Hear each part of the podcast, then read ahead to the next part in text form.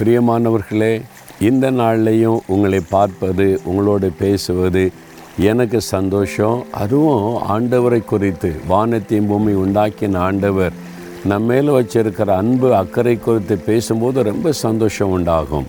பாருங்களேன் ஓசியா பதினாலு அஞ்சில் ஆண்டவருடைய வார்த்தை சொல்லுகிறாரு. கத்தர் சொல்கிறாரு நான் இஸ்ரவேலுக்கு பனியை போல் இருப்பேன். அவன் லீலி புஷ்பத்தை போல மலருவான்.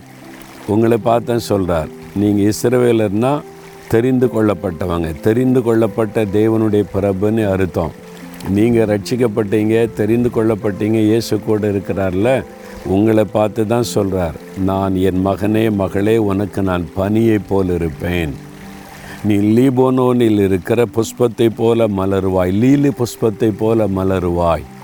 Lily Pushpam பார்த்துறீங்களா? Lily of the வேலி ரொம்ப அழகாக அது பூத்து குலுங்கினா பார்க்கவே மன ரம்மியமாக இருக்கும்.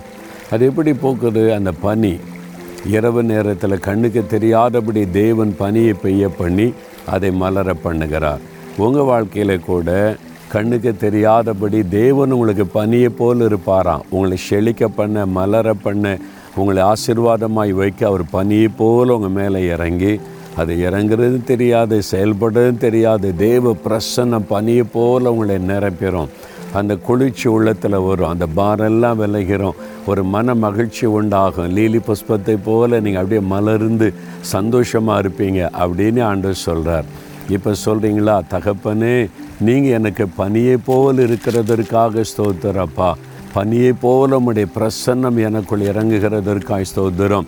லீலி புஷ்பத்தை போல நான் மலர்ந்து மலர்ந்த முகத்தோடு சந்தோஷமாக இருக்க என்னை ஆசிர்வதிக்கிறதற்காய் ஸ்தோத்திரம் ஸ்தோத்திரம். இயேசுவின் நாமத்தில் ஆமேன் ஆமேன்.